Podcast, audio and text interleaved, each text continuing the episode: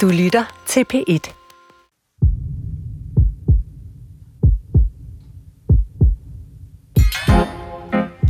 Er du en af dem, som får pladen fuld af samtlige bivirkninger af ny medicin? Så oplevede du nok også hovedpine, muskelømhed, kulderystelser, feber, diarré og træthed efter coronavaccinen. Og nu frygter du måske det tredje stik. Så prøv lige at forestille dig det her. Du får ondt, hovedpine, kvalme og feber som bivirkninger af coronavaccinen, alene fordi du ved, at man kan få netop de bivirkninger af coronavaccinen. Allerede fra første dansker fik sit første stik for knap et år siden, har der været fokus på bivirkningerne. Og nu, med mere end 3 ud af 4 af befolkningen færdigvaccineret, så kender du garanteret også et par stykker, der slet ikke mærkede en disse. Og andre, der fik det fulde spektrum af bivirkninger, måtte melde sig syg fra arbejde. Ja, nærmest var mere ramt, end hvis det havde været rigtig corona. Og vi ved jo godt, at der er stor forskel i bivirkninger. Ikke bare på coronavaccinen, men medicin i det hele taget. Nogle får bare alt skraldet. Men vi forestiller os, at det har et eller andet at gøre med forskel i vores kroppe, i vores gener, den måde, vi omsætter medicin, eller i coronavaccinens vedkommende den særlige aktivering af immunforsvaret, som vaccinen fremkalder. Men det andet, at bivirkningerne kommer, fordi man forventer dem, det er da sygt nok. Den er faktisk også god nok. Selvom tro øh, måske ikke ligefrem kan flytte bjerge, så kan troen faktisk godt flytte på dit helbred. Og også til det værre. Effekten hedder nocebo, eller, og er placeboeffektens onde tvilling. Den findes ikke kun i forbindelse med vacciner, men også i andre former for medicin. I det hele taget er det måske bare noget, vi må lære at leve med som mennesker, fordi nocebo er en del af det, vi er. Lev med det, som man siger, og bliv lidt klogere i den næste lille times tid. Velkommen til Sygt Nok. Mit navn er Maja Thiele, og hjertelig velkommen til øh, dagens ene gæst. Det er nemlig Lene Vase, professor i neurovidenskabelig psykologi på Aarhus Universitet og placebo- samt nocebo-forsker. Velkommen til dig, Lene. Mange tak. Øhm, hvad synes du, sådan mit eksempel i indledningen, var det, var det lidt firkantet, eller kan du, kan du kende det? Nej, det tænker jeg, det er meget rigtigt, at øh, meget af snakken har været omkring, hvordan øh, kroppe reagerer forskelligt på vacciner, og det er jo bestemt en del af det. Øh, men der har måske i lidt mindre grad været fokus på, at den måde, man kommunikerer omkring bivirkninger på, og de erfaringer, folk har med sig, og de forventninger, de danner, at det også kan være en prik i det store spil af de faktorer, der afgør, hvad det er for nogle bivirkninger, vi ender med at få. Ja, og, og, og, og du og øh, nogle amerikanske kolleger har jo lavet et studie netop om nocebo-bivirkningerne af vaccinen. Øh, kan du prøve at fortælle lidt mere om det? Ja, altså det vi gjorde, det var øh, i det tidlige forår, der sendte vi spørgeskemaer ud til folk, der stod over for at skulle vaccineres. Det vil sige, at de var ikke vaccineret endnu. Og der spurgte vi dem så ind til, hvilke bivirkninger de forventede at få. Og her spurgte vi dem særligt ind til de syv bivirkninger, der øh, var kommet ud af dengang man testede selve vaccinerne. Det var smerter ved indstikstedet, hovedpine, ledsmerter, feber og sådan chills, sådan kuldegysninger. Og efter de så havde fået et eller to stik, afhængig af hvilken vaccine de fik, så spurgte vi så, hvad for nogle bivirkninger de rent faktisk øh, fik. Og det vi kunne se her, det var, at der var en sammenhæng, således at hvis man forventede at få flere bivirkninger, så fik man også flere bivirkninger. Men, men kan man så bruge det til at skelne mellem, hvad kan man sige, hvem, hvem har rigtige bivirkninger i anførselstegn, og hvem har nocebo-udløste bivirkninger? Nej, jeg forstår godt spørgsmålet, og man kan sige, at det her det er jo to spørgeskemaundersøgelser, så det er rent subjektivt. Det vi er i gang med øh, her i Danmark, det er som en del af Enforce-projektet. Der har vi gjort det samme, at vi har spurgt danskere, inden de er blevet vaccineret, og så er vi i gang med at få adgang til data, hvor vi kan følge dem, efter de er blevet vaccineret. Og her har vi fordelen, at vi også kan gå ind og se på mere biologiske data, så vi kan sammenholde både folks subjektive rapporteringer med det, der er udtryk for, der sker i kroppen. Men man skal tænke på, at når man siger det her, så kommer vi let til at tale sådan lidt dualistisk, at noget er enten noget subjektivt, man oplever, som næsten man tænker, det forbliver inde i hovedet og er subjektivt, som om det ikke kunne påvirke kroppen. Og det ved vi jo faktisk, at det er ikke rigtigt. Hvis vi forventer at få for eksempel hovedpine, så kan vi rent faktisk opnå at få mere hovedpine.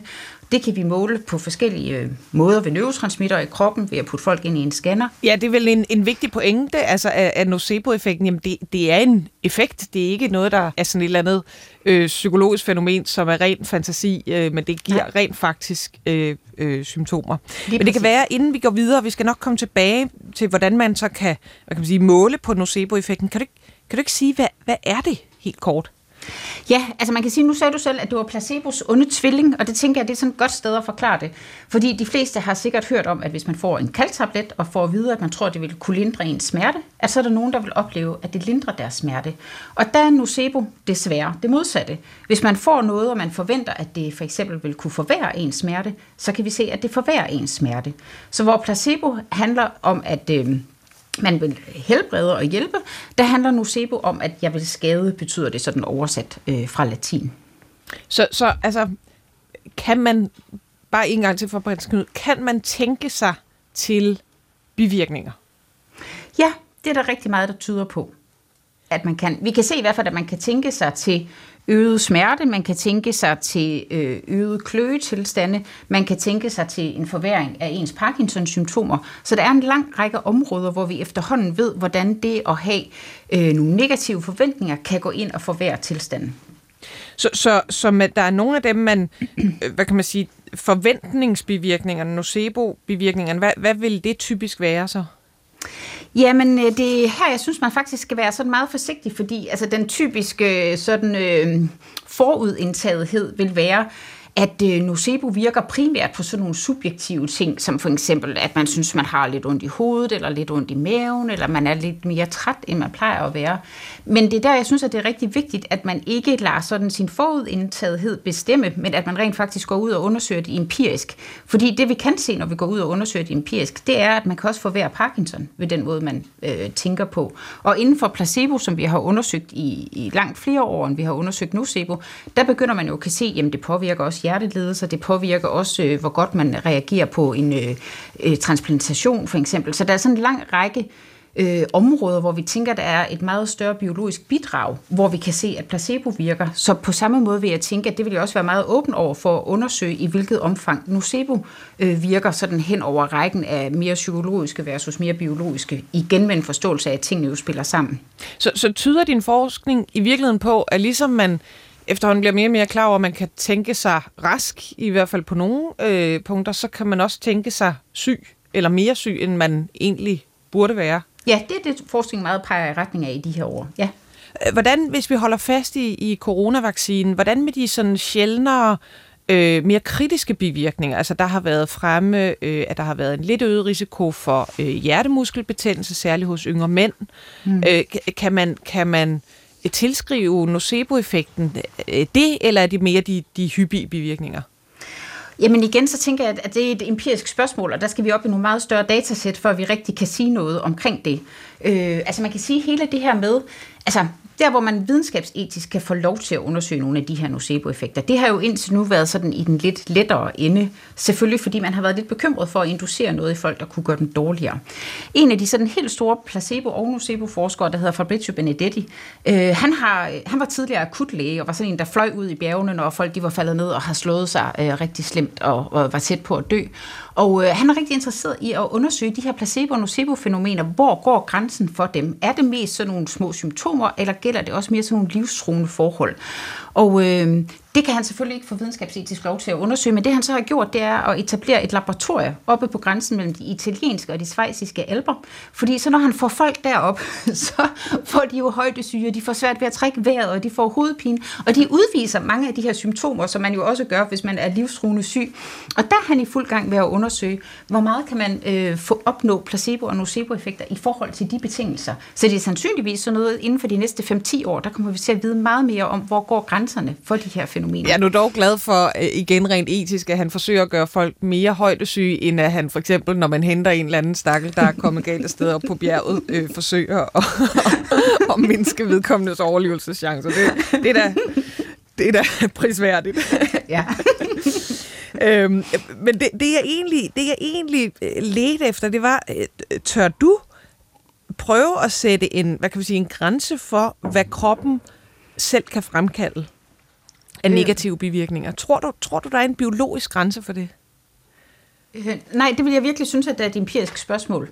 Øh, altså, vi har jo sådan Øh, hvis vi er sådan lidt mere i den eksotiske ende, og sådan lidt mere historiske ende, så kender vi jo sådan, altså vi har jo fænomener som voodoo, og som øh, bone pointing, altså hvor der er en shaman eller lignende, der peger et ben efter nogen, og så dør de lige pludselig, øh, uden at man ellers synes, de skulle fejle noget. Og man har jo sådan, altså det er jo lidt mere i den anekdotiske ende, men man har jo sådan broken heart syndrome, øh, øh, hvor man kan se, at folk pludselig dør, uden at der skulle være sådan en god biologisk forklaring. Der er også nogle studier, der har rapporteret om, at efter folk har fået en meget alvorlig kræftdiagnose for eksempel, at så er der en øget hyppighed af folk, der dør sådan umiddelbart fire uger efter diagnosen, selvom at der ikke er noget i sygdommen, der gør, at de skulle dø så tidligt af det.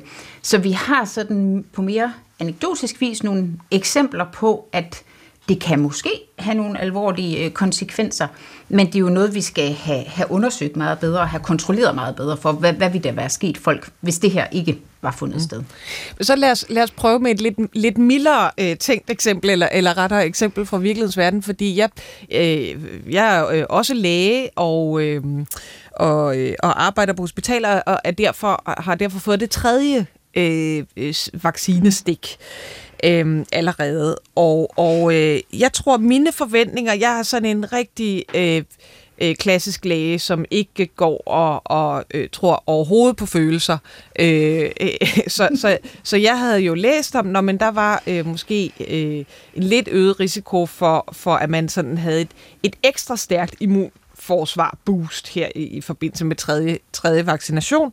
Øh, og rigtig nok, jeg fik da også altså efter første gang, jeg blev vaccineret, der fik jeg sådan rimelig ondt i armen, som om jeg havde fået en lammer. Altså, at tredje mhm. gang var seriøst slemt. Det var, det var virkelig, virkelig, øh, som ikke bare en lammer, men en, altså en hårdt pumpet rocker, der havde stået i 10 minutter og slået, slået mig på skulderen. Øh, øh, hvad, hvad, hvad vil du sige til det? Altså, tror du, at af min manglende nervøsitet over for bivirkninger, eller, eller måske snarere min min sådan forventning om, jeg vil nok få bivirkninger i samme omgang, øh, samme niveau som statistisk, øh, hvad kan man sige, undersøgelser viste. Tror du, det har spillet ind, eller ikke har spillet ind? Ja, det var rigtig svært at sige. Men man kan jo sige, det er det, vi mangler viden om. Altså også, hvordan forskellige folk reagerer på egentlig den samme viden omkring bivirkninger. Der kan jo være meget forskel på, hvordan det bliver omsat i den enkelte person, til hvad man så tænker specifikt for en selv, og også på, hvordan man så reagerer. Fordi i virkeligheden kan det jo gå lidt begge veje. Altså det kan jo være med til at forstærke det, men der er jo også studier, der viser, at hvis man for eksempel øh, informerer folk omkring en nocebo-effekt, der siger, at du skal vide, at det nogle gange, så hvis man selv forventer at få bivirkninger, så kan det faktisk bidrage til, at man får flere bivirkninger. Hvis man gør det, har man egentlig fundet, at det kan være en metode til at reducere nogle af de her bivirkninger. Fordi så folk tænker, nå, okay, okay, jamen så kan det være, at jeg ikke skal tage det så tungt, den bivirkning, jeg oplever her. Så kan det være, den øh, Altså det lyder, når det er ikke så slemt. Ja. Eller, ja, ja, okay. Ja. Men øh, lad os prøve at tage nogle andre eksempler, fordi vi har faktisk øh, været inde på kommentarsporet øh, i øh, opslag om coronavirus og coronavacciner på DR Nyheders Facebook øh, og Instagram. Og der er, er mange danskere, der nævner deres oplevelser med bivirkninger. Det er måske netop dem, som oplever kraftige bivirkninger, der der skriver der. Så, så øh, jeg har nogle øh, anonymiserede eksempler her, men øh, der er en, der skriver her, jeg blev så syg af første stik, 40 i feber. Øh, en anden siger, jeg brækkede mig, havde feber, kunne ikke stoppe med at ryste, jeg havde spændinger i hele kroppen, og tre dage efter stoppede mine symptomer, øh, og så var jeg bare øm og træt. Den, den der slags personlige historier, øh, øh er det mere påvirkelig, end hvis man læser jamen, nogle af de første forsøg, der kom ud med, med vaccinerne, hvor der står rapportering af, af bivirkninger? Jeg tænker du, om, om folk generelt bliver mere påvirket ja, af det? Ja, ja, altså når man ja. hører, altså i virkeligheden, ja, rigtige mennesker, og ikke bare et eller andet øh, statistisk øh, procent øh, faktaark. Ja, det, det tænker jeg, at det er der rigtig meget, der tyder på inden for nocebo-forskning, at det, at vi selv hører noget, og vi kender også tidligere sådan, altså hvis, me, altså hvis historier er blevet store i medierne, så kan vi se, at så påvirker det folks øh, bivirkningsrapportering. Altså der var for eksempel en af mine bekendte, der efter øh, vaccinen oplevede, at det ene bryst hævede meget op, og at lymfekirtlerne også hævede meget op. Og hun var ude på brystklinikken, og der sagde de, at det var noget, de havde set øh, undervejs i de her vacciner. Og jeg tænker, hvis sådan en historie for eksempel kommer ind i medierne og bliver Øh, blæst rigtig meget op, så kan det komme til at fylde meget i folks billede af de her bivirkninger. Og jeg tror, det er det, man har gjort øh, egentlig rigtig godt i den her omgang af, at man har lavet vacciner, at man har informeret folk om, at de kan forvente nogle bivirkninger, øh, men man har egentlig sagt det, synes jeg, på sådan en meget udramatisk måde, men nok til, at folk må forvente, ja, altså der vil være variation i, hvor mange bivirkninger folk oplever. Øh, det vil være naturligt at opleve nogle af de her. Nogle vil opleve det i høj grad, nogle vil opleve det i mild grad. Det er forventeligt.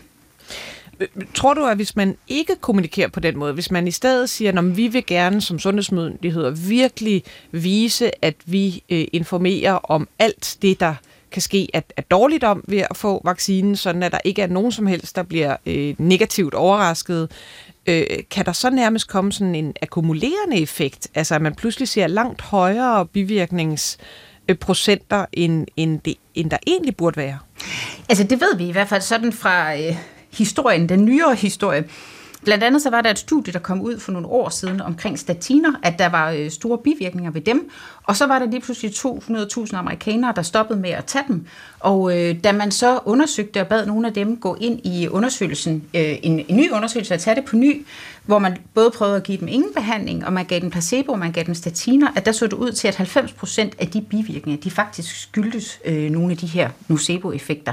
Så der er bestemt det her med, at den måde, man øh, kommunikerer, eller den måde, man begynder at opfatte bivirkninger på, den kan have betydning for, øh, hvordan folk forholder sig til deres egne bivirkninger, og i hvor høj grad de, de oplever dem og rapporterer dem, og hvordan de handler på dem. Så bare lige kort, statiner, det er meget hyppigt brugt øh, kolesterolsænkende medicin, øh, ja. Som, ja, som rigtig, rigtig mange øh, på verdensplan tager. Ja.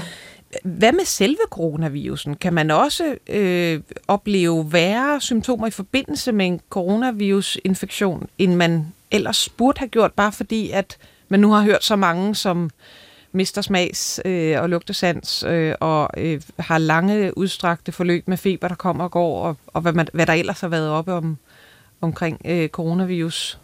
Ja, det kan man jo godt forestille sig. Det er der meget bekendt ikke nogen, der har undersøgt endnu, men det vil jo egentlig være relativt lige til at begynde at lave sådan nogle undersøgelser. Vi kan i hvert fald sige, at nogle af de ting, der er påvirket, undervejs, hvis man oplever corona, at det er nogle af de ting, vi har set, at der findes placeboeffekter på. Så derfor kunne man forestille sig, at det også var muligt at opleve noceboeffekter i forhold til dem. Altså sådan noget som det respiratoriske system, hoste, hovedpine, kløe. Nogle af de her ting, der har vi set placeboeffekter. Så på den måde kunne man godt forestille sig, at noceboeffekter kunne være med til at forstærke nogle af de symptomer. Men igen vil det selvfølgelig være noget, vi skulle undersøge. Øh, øh, kan det, kan det passe, at du selv har kendskab til en, hvor coronasymptomerne måske kunne være nocebo-effekt? Altså det er i hvert fald sådan noget, øh, som sådan en som jeg ikke kommer til at overveje. Altså der var en af mine gode bekendte, der øh, for nylig testede positivt, og det kom som en stor overraskelse for hende, fordi hun havde det godt, hun var vaccineret, og synes ikke, at, at der sådan var det store. Men efter så hun havde fundet ud af, at hun var testet positivt, så fik hun jo så mere hovedpine, og hun synes egentlig, at den var ret kraftig over de næste par dage. Og det kan jo helt reelt være fra sygdommen, men jeg synes også, at det er svært helt at udelukke, at det, at man får en bevidsthed om, at man nu er smittet, at det måske gør, at man enten er mere opmærksom på den her hovedpine, eller at den måske forværres. Fordi det ved vi i hvert fald fra anden forskning, at sådan noget som hovedpine, det er noget af det, der kan forværres øh, af negative forventninger. Ja, det er vel bedst, bedst sådan undersøgt inden for smerteområdet i det hele taget, øh, ja. både placebo- og nocebo-effekter, men, men altså, øh, vil man, nogens, vil man nogensinde kunne undersøge øh, nocebo-effekter blandt coronasmittede? Ja, det tænker jeg da sådan set godt, man kunne. Altså jeg tænker, man kunne lave mange øh, forsøg, hvis der ikke var videnskabsetiske grænser, hvilket der jo er rigtig god grund til, der er. Men altså i princippet kunne man jo forestille sig, at man øh, kunne sige, fejlagtigt til folk, at de var smittet med covid, og så kunne man se, hvordan ville det udvikle sig, hvordan ville deres symptomprofil udvikle sig over det næste stykke tid. Man kunne også tage det mildere eksempel og følge folk, der reelt var smittet, og så se, om der var forskel, bare måle øh, forventninger, altså hvem havde høje forventninger, hvem havde lave forventninger, hvordan udviklede hver deres forløb. Så det er bestemt noget, man kan undersøge empirisk, men man kan sige endnu højere grad end ved placebo, så er man selvfølgelig med god grund underlagt øh, etiske restriktioner. Heldigvis øh, ja. Det bliver sådan en liste med, med ek, ekstremt uetiske forsøg, der, bliver, der ender ud her. Der har også været en hel del øh, altså fake news omkring øh, coronavaccine og, og bivirkninger. Øh, noget af det mest øh, hårdkogte er vel øh, infertilitet, som har været fremme både mm-hmm. i nationale og internationale øh, medier. øh, Øh, kan man, kan man et, hvad skal vi sige, nocebo øh, påvirke øh, bivirkninger, som egentlig ikke er reelle bivirkninger. Altså kunne man, kunne man, kan man tænke sig til en infertilitet bare ved at tro på, at nu har jeg fået vaccinen, så bliver jeg nok infertil? Altså, det er jo i hvert fald et godt spørgsmål. Øh, altså, lige det med infertilitet er jo noget, man har undersøgt i forhold til placeboeffekter, men det har været svært at få lov til at, at placebo-kontrollere ordentligt, altså lade folk gå i ubehandlede kontrolbetingelser. Men der er enkelte studier, der peger på, at det at have øh, en positiv tilgang til f.eks. fertilitetsbehandling måske øger succesraten. Men man skal jo passe på med de her konklusioner, fordi der er jo, altså, det er virkelig vigtigt, hvad det er for nogle kontrolbetingelser, og hvad det er for en selektion, man har af deltagere. Så der er jo ikke lavet sådan virkelig gode randomiserede øh, forsøg inden for de her områder. Ikke meget bekendt i hvert fald, med en ordentlig placebo-kontrol. Mm, så altså, det er rigtig svært helt at sige, om, om det kunne det eller ej. Det tænker jeg igen, det ville være et empirisk spørgsmål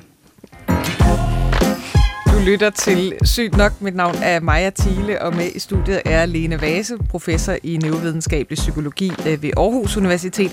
Og vi snakker om nocebo-effekten, altså placebo-effektens øh, onde tvilling, øh, så at sige. Øhm, og øh, Lene Vase, du har jo lige taget hul på det, at det, det kan faktisk være ret svært at, at, at undersøge den her sådan lidt, øh, lidt flyvske effekt. Øh, Øh, øh, hvordan er det, altså nocebo versus placebo, er de lige godt undersøgt? Nej, det er de bestemt ikke. Altså man kan sige, at der har efterhånden været en lang række placebo-studier, så det begynder vi egentlig at have sådan håndfast replicerbar viden omkring. Nocebo, det er stadigvæk sådan øh, mere i sin vorden. Man kan sige, der hvor man naturligt har kunne få lov til at undersøge nocebo, det har været, når vi har lavet de her dobbeltblinde randomiserede forsøg, man blandt andet benytter til at teste effekten af ny medicin, før det kan blive godkendt og komme på markedet, at øh, der, bliver, der er der en gruppe, der modtager det, man tænker, der er det aktiv medicin, man er i gang med at teste, og der er en gruppe, der modtager en kalktablet, en placebo. Men man ved jo ikke, hvem der er i hvilken gruppe. Det er hele ideen i, at det skal være dobbeltblind. Så derfor så giver man begge grupper samme information og siger, hvis de nu får noget antimigrænemedicin for eksempel, så siger man, du kan forvente de og de og de bivirkninger. Og det vi kan se der fra de studier, det er, at der er rigtig mange patienter, der oplever bivirkninger i den arm, hvor de bare har fået en kalktablet.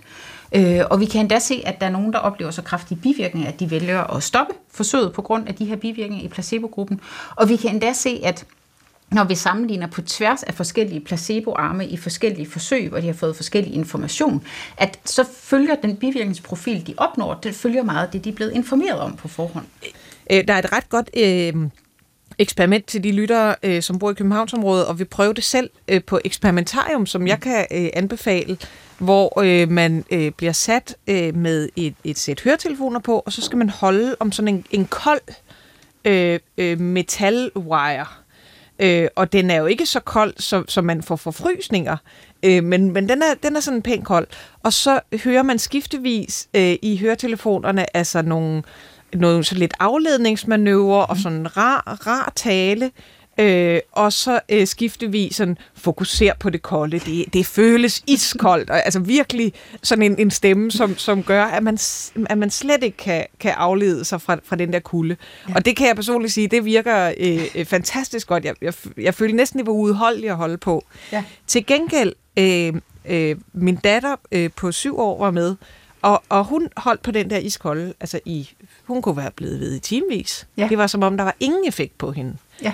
Hvordan, hvordan kan man forklare, eller kan man overhovedet forklare det, den forskel, der er på mennesker? Vi kender jo også alle sammen nogen, som nærmest får samtlige bivirkninger på indlægssedlerne, når de begynder at tage medicin, og andre, der altså nærmest ikke mærker noget. Jamen altså, det er jo det rigtig gode spørgsmål, og det vil vi jo gerne forstå meget bedre.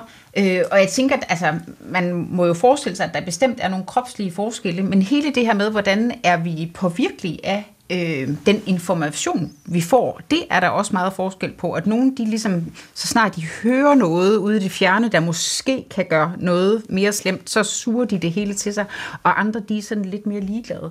Altså, der er lavet sådan nogle enkelte studier, der viser, det er også meget forskelligt. Altså, nogle, de føler sig, i forhold til bivirkninger, for eksempel, så er der nogen, der føler sig mest beroliget af at ligesom få hele striden af bivirkninger at vide, og andre, de har det sådan, de vil egentlig helst være fri. Så der er jo sandsynligvis også nogle personlighedsforskelle i, hvordan øh, kober vi i virkeligheden bedst med den her information, og hvad gør den ved os? Og nogle vil være helt upåvirkelige, som f.eks. din datter, og andre vil være mere påvirkelige.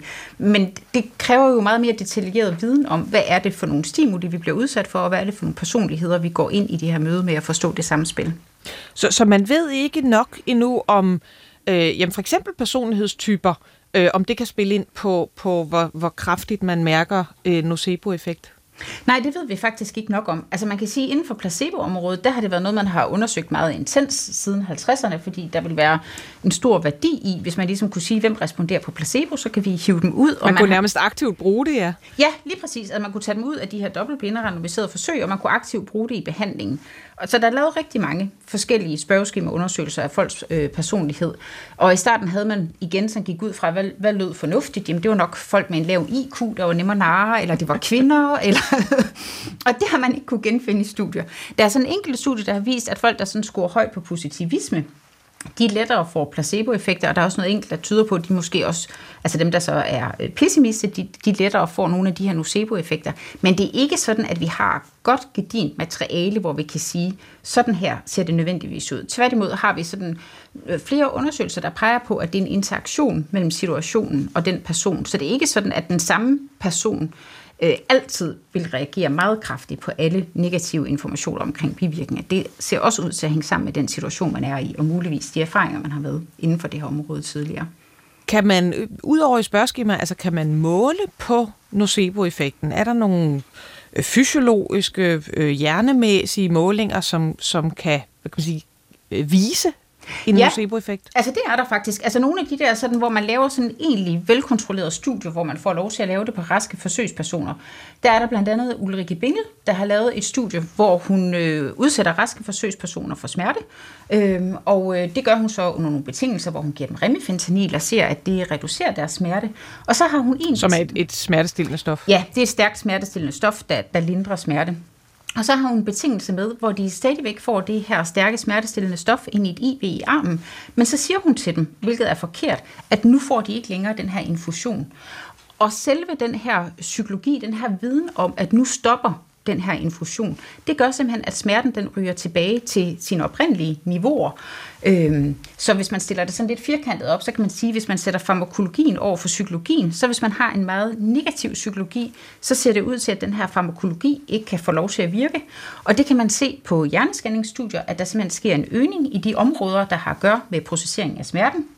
Og man kan også se, at der sker en øget aktivering i hippocampus, der har at gøre med hukommelse. Det skal man ligesom huske til en anden gang, det her det er farligt. Og særligt i præfrontal cortex, der også har at gøre med, hvordan tænker vi, hvordan øh, forestiller vi os, det her det kommer til at gå. Så det har man dokumenteret på hjerneskanningsstudier, og der er også lavet enkelte studier med neurotransmitter, der har vist, at under sådan nogle velkontrollerede nocebo-effekter, øh, altså øgning af smerte, Øh, der kan man se øh, en frigivelse af en øh, neurotransmitter, der hedder kolokystokynin, som går ind og hæmmer kroppens naturlige smertestillende system. Så vi begynder at få sådan egentlig biomarkører og viden på hjerneskanningsniveau om, hvad er det, der ligger til grund for de her nocebo-effekter.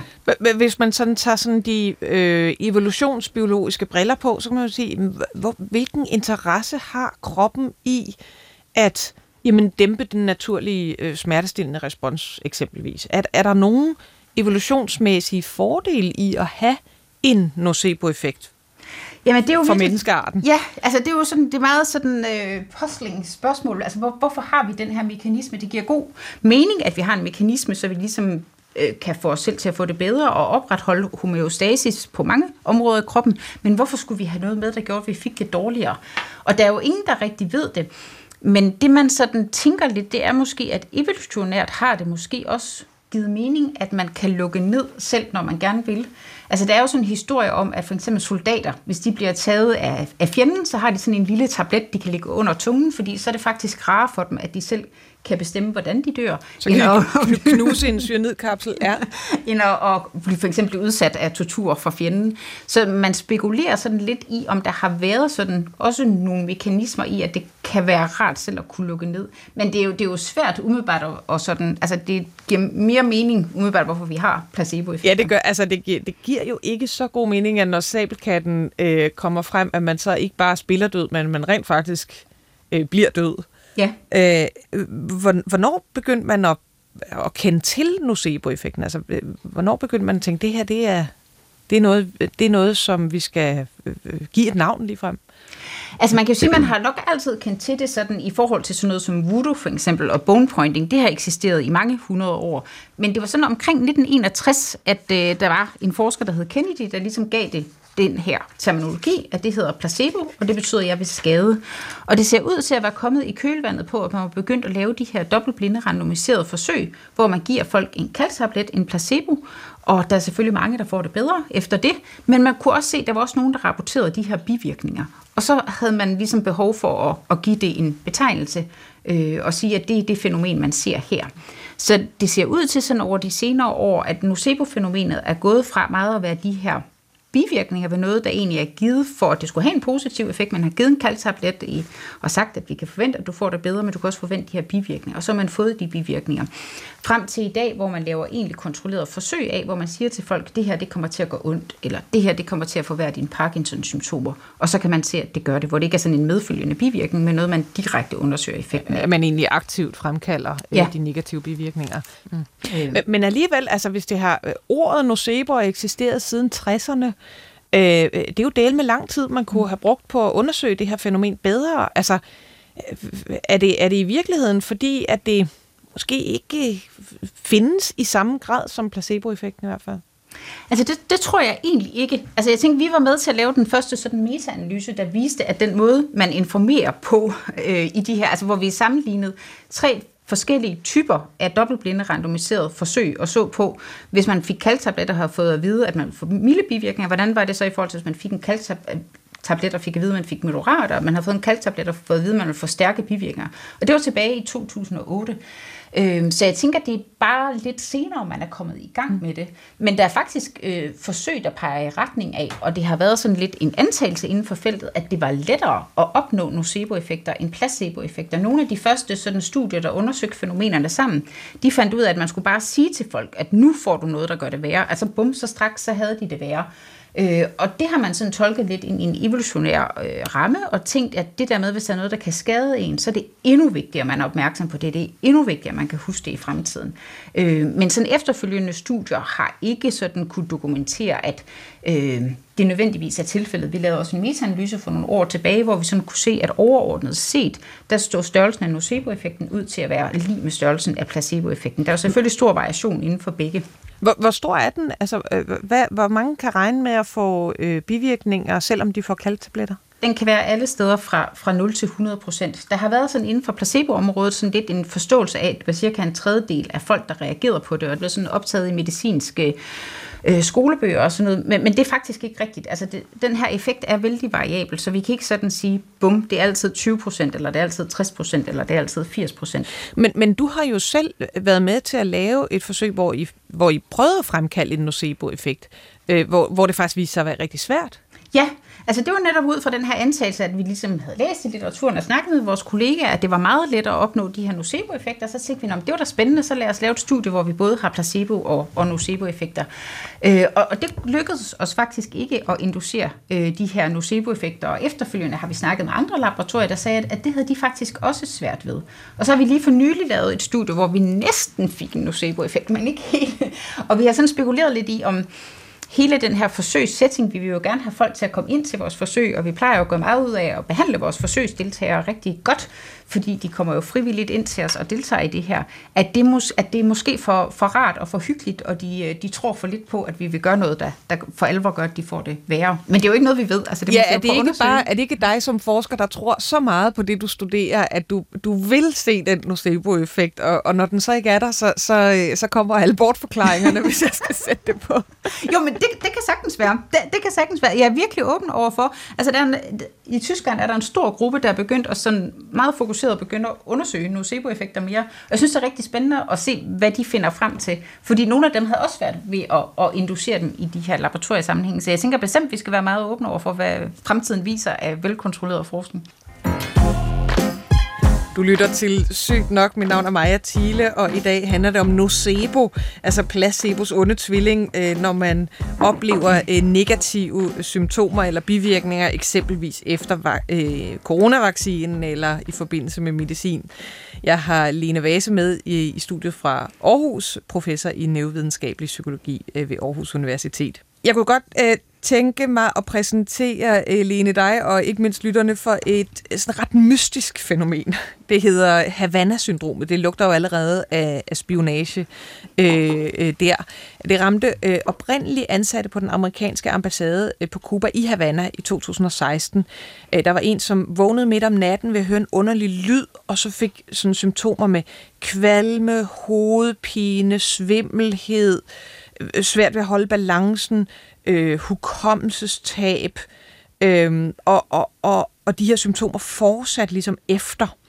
Øh, og, og siden da har det altså ramt amerikanske diplomater specifikt, men over hele kloden. Øh, øh, både i Europa og Asien.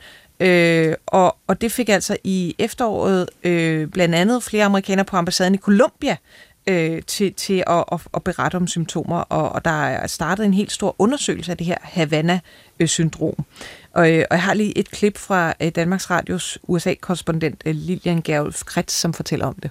Øh, præsident Biden har for nylig lige underskrevet en lov, der skal sikre særlig behandling til de ramte, og ifølge Wall Street Journal, avisen herovre, ja, der har CIA øh, nu udpeget en af de allerhøjst placerede efterretningsofficerer, som stod for at finde Osama bin Laden, simpelthen for at prøve at finde ud af, hvad det her skyldes. Læger, forskere, efterretningsofficerer og myndigheder har jo siden 2016 forsøgt at finde ud af, hvad det er, der fremkalder de her symptomer.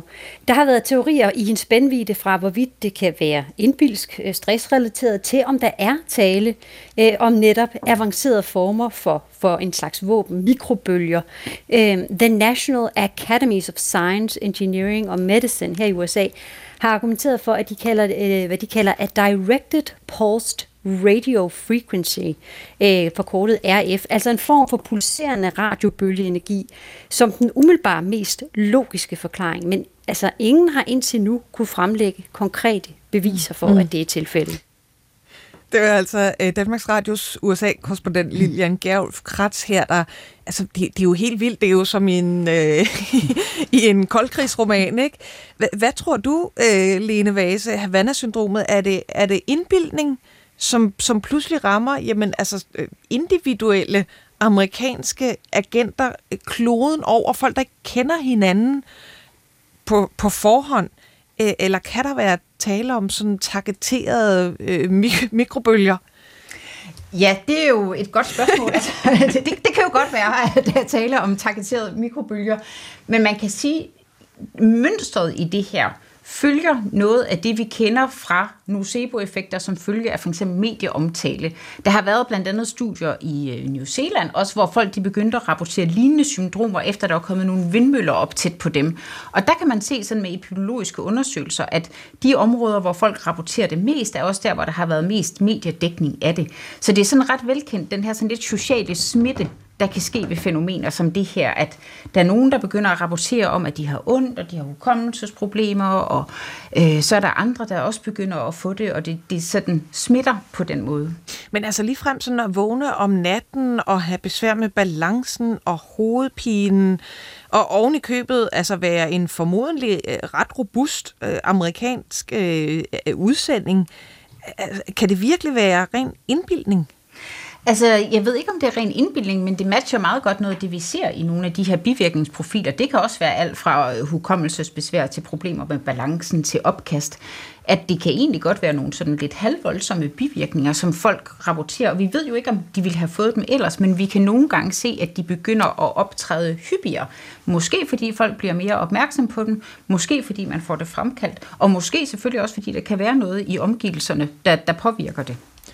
Altså hvis nu, øh, hvis nu mikrobølgeteorien ikke holder, og det er en eller anden form for, for spejling øh, øh, kombineret med nocebo-effekt, kunne man så forestille sig, at man kunne øh, omgøre det ved at sige, jamen så, så kalder vi dem ikke længere amerikanske øh, diplomater, men vi, vi, vi giver dem en anden jobtitel, så, så, så, øh, så vil det ikke længere være dem, der bliver, dem, der bliver ramt.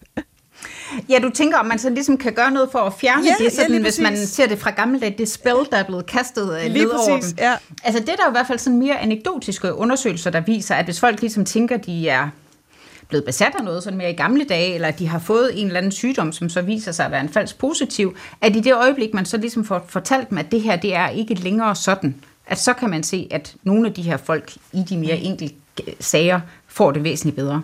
Men kunne det også være en måde at behandle bivirkninger til medicin? Altså hvis man har nogen, som oplever mange bivirkninger af, af en type medicin, så, så giver man simpelthen bare medicinen et ny, et ny markat. Kalder den noget andet? Ja, i princippet. Altså man kan jo sige, det, det minder lidt om det, vi sådan øh, kalder øh, biosimilar. Altså hvor der er et eller andet nyt produkt, der er blevet udviklet. Det er rigtig smart, det har fået en masse hype. Og så øh, finder man ud af, at det kan man egentlig også godt gøre billigere og have stadigvæk de samme øh, ting i. Øh, men der ser man egentlig nærmere den modsatte effekt, at folk vil gerne have det rigtige, det der først kom på markedet, og så synes de pludselig, at det der biosimilar, som skulle virke på samme måde, at det ikke helt virker lige så godt, og de får flere bivirkninger. Så det, det i hvert fald viser os, det er, at den måde, vi hyper øh, medicin på, den måde, vi omtaler det på, ser bestemt ud til at påvirke øh, bivirkningsprofilen. Altså, der er jo nogle læger, der siger sådan, øh, Øh, bare sådan anekdotisk, når vi diskuterer det, at, at de har prøvet sådan at have patienter, de har givet et medicament, men det synes patienterne, de ikke tålte ret godt, og så siger lægen, nu skifter jeg dig til et andet, og selvom det måske er et medicament, der på mange måder minder om det, så kan de se, at nu får patienten det bedre, de har ikke helt de samme bivirkninger. Og det er ikke altid, de tænker, at det er sådan en god farmakologisk eller biologisk forklaring på det, men selve det der skifte kan nogle gange sådan i deres optik ændre mindsetet og den måde, patienten tænker omkring det på, og synes, at, at de så har en anderledes både effekt og bivirkningsprofil. Altså, Jeg kan i hvert fald som læge genkende at, at sidde over for, øh, for nogle patienter, og, og, og hvis det er nogen, som i forvejen ligesom siger, oh, jeg, er, jeg er en af dem, der får alle bivirkninger til medicin, så tænker man næsten, åh, oh, nu skal jeg godt nok tænke om over, hvordan jeg informerer om den her nye medicin, som nu skal oven i, i listen, ikke? fordi det her, det er altså en person, som formentlig kommer til at øh, få alle bivirkningerne. Hvordan kan du, kan du komme med nogle gode råd til mig og, og, og lægekolleger? Hvordan skal man snakke med bivirkninger øh, øh, til folk, altså, og for lytterne derude? Hvordan er det, er det smartest at forholde sig til bivirkninger? For man vil jo gerne have informationen, men man vil jo allerhelst undgå bivirkningerne. Ja, jamen, altså det synes jeg jo simpelthen, der er sådan et godt spørgsmål. Vi blev faktisk shanghajet af nogle hjertelæger her i Aarhus, fordi de sagde, at øh, de synes, at der var stor forskel på, når de hjerteopererede, hvor mange bivirkninger folk havde bagefter. Og de så havde selv nogle hypoteser om, at det havde måske noget at gøre med den måde, de informerede på, og de kunne ved, at de informerede sådan lidt forskelligt. Så det er vi faktisk i gang med at lave et empirisk studie af, for at forstå, hvad har det at sige den måde, som lægen informerer på, og har det også noget at gøre med, hvad er det for en type patient, man sidder overfor. Så det er noget, vi lige så stille bliver klogere på. Men noget af det, vi ved fra litteraturen, det er øh, lidt som jeg nævnte før, at det måske med, hvis man sidder over for en, der har erfaringer med, at de får alle bivirkninger, så er der noget, der tyder på, at selve det at kunne tale om, at det, at man forventer at få bivirkninger, måske i sig selv kan bidrage til det.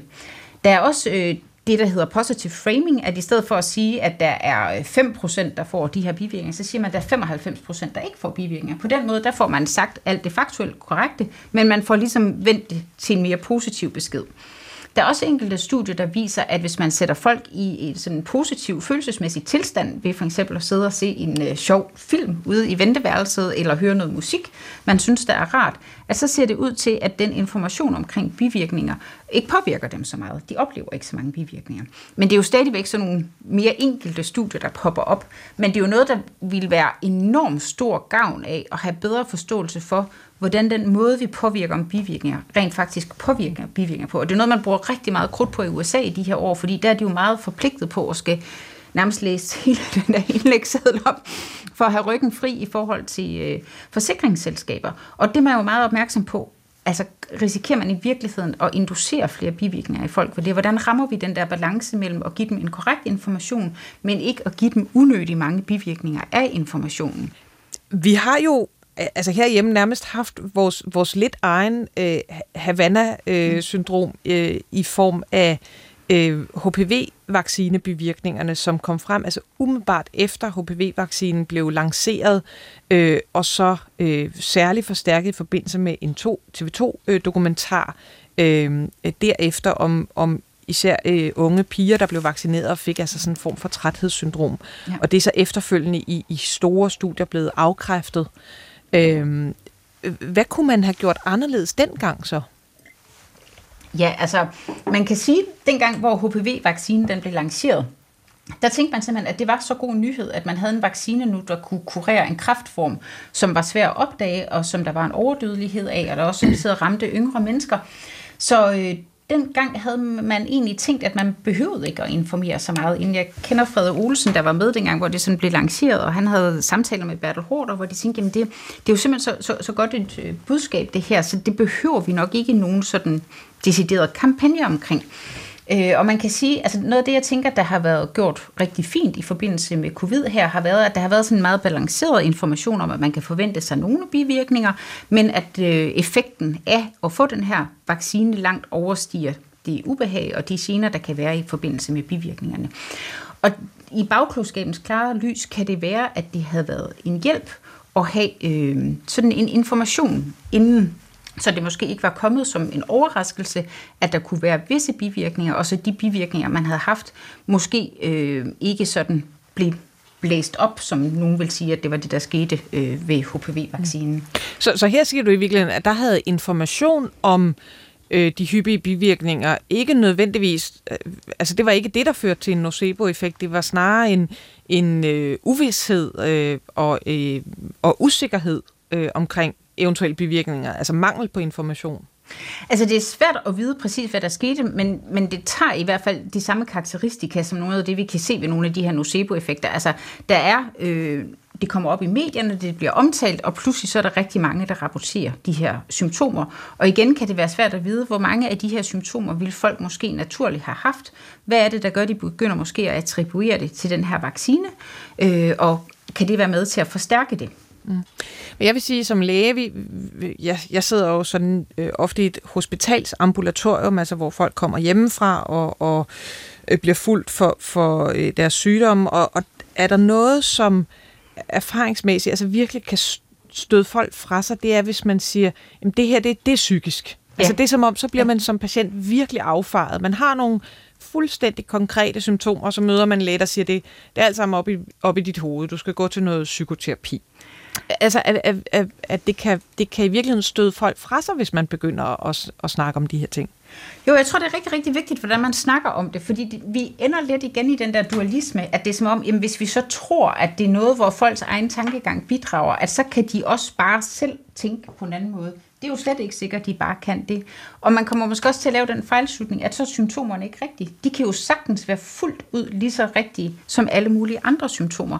Vi glemmer jo også samtidig, at i en helt almindelig dagligdag, selvom man har en helt reel sygdom, som for eksempel gigt, så kan der jo sagtens være øh, en komponent af den måde, man tænker omkring det på, der enten kan forbedre ens tilstand eller forværre ens tilstand. Så jeg tænker, Øh, aldrig er det en god idé at starte sådan en samtale med at sige, det er bare psykisk, som om det er underforstået, at det er lidt ligegyldigt at tage dig lidt sammen. Altså det, det tænker jeg bestemt Det mindre ikke. gør jo også øh, ja, øh, symptomerne. Ja, men jeg tænker langt de fleste, hvad enten man har noget, der sådan er biologisk anerkendt eller ikke, at så kan det jo ofte være en hjælp at forstå, hvordan ens tanker og følelser spiller sammen med de mere fysiologiske og biologiske symptomer, man har. Det tænker jeg, det kan være en hjælp på tværs af en lang række sygdomme. Mm. Øh, jeg synes også, altså blandt, blandt mennesker med kroniske sygdomme, altså, som, som, som har en, hvad kalder fysiologisk sygdom, øh, der er der også meget stor forskel på, hvor mærket de er af sygdommen. Altså, der er jo nogen, som, øh, som, som virkelig, øh, hvor sygdommen fylder rigtig meget, fylder rigtig meget i deres liv, og så andre, som kan have, jamen, øh, når man måler og vejer på det, lige så slem øh, sygdom, men hvor, det, hvor de på en eller anden måde er bedre til at håndtere sygdommen i hverdagen. At, at det er vi mere over der i sådan lidt coping-mekanisme, øh, psykologisk boldgade, eller er det, kan man også øh, feje det ind under sådan en nocebo-paraply? Altså man kan jo sige sådan, i den, i den store overordnede paraply, så er det jo nogle af de samme fænomener. Det her med, hvordan tænker vi omkring det, hvordan forholder vi os til det, at det har en påvirkning på, hvad der sker i kroppen også. Øhm, så jeg tænker, det er sådan inde i samme boldgade, og så vil man nok forfine kategorierne og sådan noget, hvis man vil forske i det. Men, men, men det er jo det, der er det, det omdrejningspunktet, at den måde, vi tænker og føler på, virker ind på vores krop, og den måde, vi har det på i vores krop, påvirker, hvad vi tænker og føler. Så, så hvis man er en lytter derude og, og, og, og, og, er en af dem, der bare altid får alle bivirkningerne på indlægssedlen, eller er særlig hårdt ramt af, af kronisk sygdom, er der nogle, er der nogle fiffer trick, er der nogle smutveje, man kan benytte sig af? Altså, jeg, jeg tænker i hvert fald, at noget af det, der kan være vigtigt, hvis man ved, at man nemt er sensitiv over for nogle af de her ting, så vil jeg tænke, at så vil jeg selv gøre meget ud af øh, at have god tid til at tale med min læge, og hvis jeg sad med en læge i et kronisk forløb, som jeg ikke følte mig tryg ved, så tror jeg, jeg ville prøve at handle på det. Altså jeg vil prøve at sikre mig, at jeg var i nogle omgivelser, hvor jeg følte mig tryg og godt tilpas, øh, og hvor der blev taget vare på, på nogle af de her ting øh, i et kronisk forløb. I hvert fald så tænker jeg, noget af det, vi som sidder og hører sådan inden for kraftområdet, øh, hvis jeg udholder foredrag for patienter her, at noget af det, øh, de samtidig er, er ked af og kan klage over, det er det her med, hvis... Øh, de mærker nogle nye symptomer, og de er bange for, at der er noget nyt på færre, at så kommer de ind i et travlt sygehusvæsen til en læge, der ikke har haft tid til at læse deres journal og siger et eller andet, øh, som sikkert er rigtigt, men som lyder meget anderledes end det, deres egen læge måske tidligere har fortalt mig, og så bliver de bange, og så kontakter de måske vagtlægen, og, og altså sådan, hvad man kan gøre for at få ligesom skabt ro og tryghed øh, ind i et mere kronisk forløb, tænker jeg. Der er jo ærligt talt, og det, det er måske ikke noget, du lige sådan kan løse, men der er jo også en måde, vi har indrettet vores sundhedsvæsen på, som ikke er, er specielt øh, øh, holdbart her. Altså, der er øh, flere og flere, som er tilknyttet øh, store lægehuse øh, som almen praksis. Det vil sige, at hver gang man kommer op, så er det en ny læge. Mm. Øh, på samme måde fungerer mange hospitalsambulatorier. Du kommer hele tiden op og, og møder nogle nye. Øh, skal vi virkelig omtænke den måde, vi praktiserer på, både på hospitalerne og ude hos de praktiserende læger? Ja, det vil jeg i hvert fald synes, at, at der er meget, der tyder på, at man kunne vinde en hel del ved. Altså man kan sige, at vi har gjort virkelig store fremskridt de sidste mange år til at blive teknisk bedre og til at kunne altså sådan helbrede umiddelbare sygdomme. Meget af det, vi sidder med i dag, er jo sådan mere langstrakt kronisk sygdom. Og der er måske en tendens til, at vi har fået så meget tiltro til vores behandlinger og alt det, vi kan teknisk, at vi lidt glemmer, at det andet også betyder noget, og måske særligt betyder noget, når folk går igennem kroniske forløb. Jeg tænker, det studie, vi talte om før med Ulrike Bingel, der viser, at selvom man får veldokumenteret stærkt smertestillende medicament ind i armen, hvis man så får det i en situation af, at man ikke tror på, at det har en virkning, så kan det være, at det faktisk ikke har en virkning. Det tænker jeg, det, det kommer tit som en overraskelse, fordi vi tænker, at hvis man sprøjter det ind i armen, så virker det der uafhængigt af, om patienten tror på det eller ej. Så jeg tror, den her tankegang med, at selve konteksten og den måde, man føler sig tilpas i behandlingssystemet, at den også betyder noget, der kan måles biologisk og på bundlinjen, at, at det vi måske ikke så vant til at tænke i. Du lytter til Sygt Nok, jeg hedder Maja Thiele og har Lene Vase i studieprofessor i neurovidenskabelig psykologi ved Aarhus Universitet, og vi snakker om nocebo-effekten. Og Lene Vase, jeg synes, du lige har sat øh, fingeren på øh, det betændte sår her, at vi er i sundhedsvæsenet i virkeligheden ikke er specielt gode til at udnytte den gode placebo-effekt og minimere den negative nocebo-effekt. Og øh, Lene Vase, hvis vi nu øh, tænker på, at vi gerne vil hvad kan vi sige, minimere nocebo-effekten. Øh, nu er det det, programmet handler om jo. Øh, hvis man prøver at lægge mindre vægt på bivirkninger, kan man så ikke risikere øh, en, et scenarie af øh, HPV-vaccinationen, vi nævnte før, hvor, hvor der i virkeligheden bliver en opfattelse af, af myndighederne, af, af offentligheden, øhm, øh, eller det offentlige sundhedsvæsen, ligesom skjuler noget, eller manipulerer med øh, øh, en selv som patient. Kan, kan det ikke komme over? Jo, Altså jeg tænker, der er ikke noget af det her med nocebo, der siger, at man skal ikke fortælle folk om, hvad de kan opnå af bivirkninger. For det tænker jeg, det kan underminere øh, tilliden. Så det tænker jeg bestemt ikke, der er vejen frem.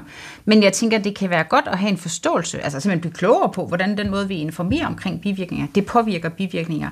Og det kan også være godt at blive klogere på, hvis folk oplever mange af de her bivirkninger, hvordan kan vi så hjælpe dem af med nogle af dem? Man kan sige, noget af det, der måske også skete under HPV, det var, at folk blev heller ikke rigtig taget alvorligt, når de så kom med de her bivirkninger hvor det er nok en god idé at så tage folk alvorligt og prøve at undersøge, hvad er det, der sker her, og prøve at forstå, hvad er det for et samspil, der sker med det, de oplever, og det, der sker i deres krop.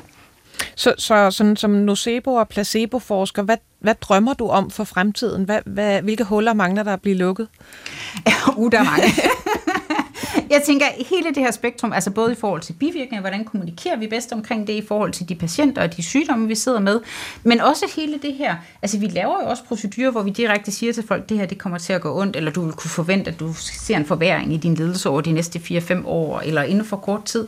Jeg vil synes, at det var rigtig vigtigt at få afdækket, hvad gør det egentlig ved vores kropslige symptomer? Hvad gør det ved sygdomsforløbet? Øh, så vi i højere grad kan tænke det ind i et behandlingssystem, øh, sådan at jeg, jeg tror, der er øh, rigtig meget støj i behandlingssystemet, der fremkommer af, at folk føler sig utrygge, og det kan få alle de her øh, bivirkningslignende symptomer til at blomstre op, og at man ser sin læge måske mange gange ekstra, for lige at være helt sikker på, at der ikke var noget alvorligt der, hvor hvis man måske havde en god læge, man havde et godt forhold til, øh, så havde man ikke det behov i så høj grad. Men, men bliver det ikke også øh, altså, lidt tænkt, hvis, hvis der er alle de huller omkring nocebo-effekten, øh, som du siger, og, er, er vi så overhovedet klar til at gå ud og arbejde med at minimere nocebo-effekten i, i for eksempel det danske sundhedsvæsen? Nej, man kan sagtens sige, at vi skal vide noget mere præcist om nocebo-effekten, for vi går ud og handler på det. Men jeg tænker, at det med at skabe tryghed for folk og have en øh, god og ordentlig kommunikation, hvor man forklarer, hvordan øh, den, de psykologiske oplevelser, de har, de kan spille sammen med deres fysiologiske oplevelser, det tænker jeg egentlig, at vi har tilstrækkelig solid viden til, at, at der er god fornuft i at implementere det øh, i almindelig behandling. Og det tænker jeg, at der er rigtig, rigtig mange læger, der allerede gør på bedste vis. Øh, så. Det, det krydser vi i hvert fald fingre for. øh, Lene Væs, man kan måske godt sidde med sådan en fornemmelse af, at uh, det er bare mig, der skulle tænke lidt mere øh, positivt om tingene, øh, skulle forvente lidt færre af bivirkningerne og, og forvente lidt flere af de gavnlige øh, virkninger. Kan du forstå, hvis man, hvis man tænker det efter at have hørt øh, den her lille time om nocebo? Ja, men så, så vil jeg alligevel blive lidt ked af det, fordi jeg vil gerne, at der er blevet lagt stor vægt på, at det her, det er ikke noget, den enkelte som sådan er ansvarlig for. Det er ikke noget, der kun sker ind i den enkelte. Det er noget, der sker i mødet med sundhedsvæsenet, i mødet med medier, i mødet med andre patienter. Øh, det er hele den kontekst, der er omkring en, der er med til at påvirke det. Det er ikke det der sådan lette, kvikke fix med, at man skal bare selv tænke det ene eller det andet. Fordi det er der faktisk ikke særlig meget af de her studier, der tyder på. De her studier tyder på, at det netop sker i samspillet med en behandler. Så, så en af mine yndlingskarakterer i filmen indeni øh, er, er udtalt pessimist, og da hun får at vide, at hun skal tænke positivt, så siger hun, jeg ved positivt, at det går galt. Så, og det er altså ikke forklaring nok. Det er nemlig det. Jeg tror altså, øh, det var det, vi nåede øh, for i dag. Tusind tak øh, til min gæst, Lene Vase, professor i neurovidenskabelig psykologi ved Aarhus Universitet. Vi har snakket om nocebo i dag. Vi har over 100 andre programmer, som kan findes på podcast på DR's radioapp. Vi er også på mail, sygt nok dr.dk. I dag var det Victoria Tuveno og Frederik Bjerg Andersen, som producerede programmet, og mit navn er Maja Thiele. På hjertelig genhør.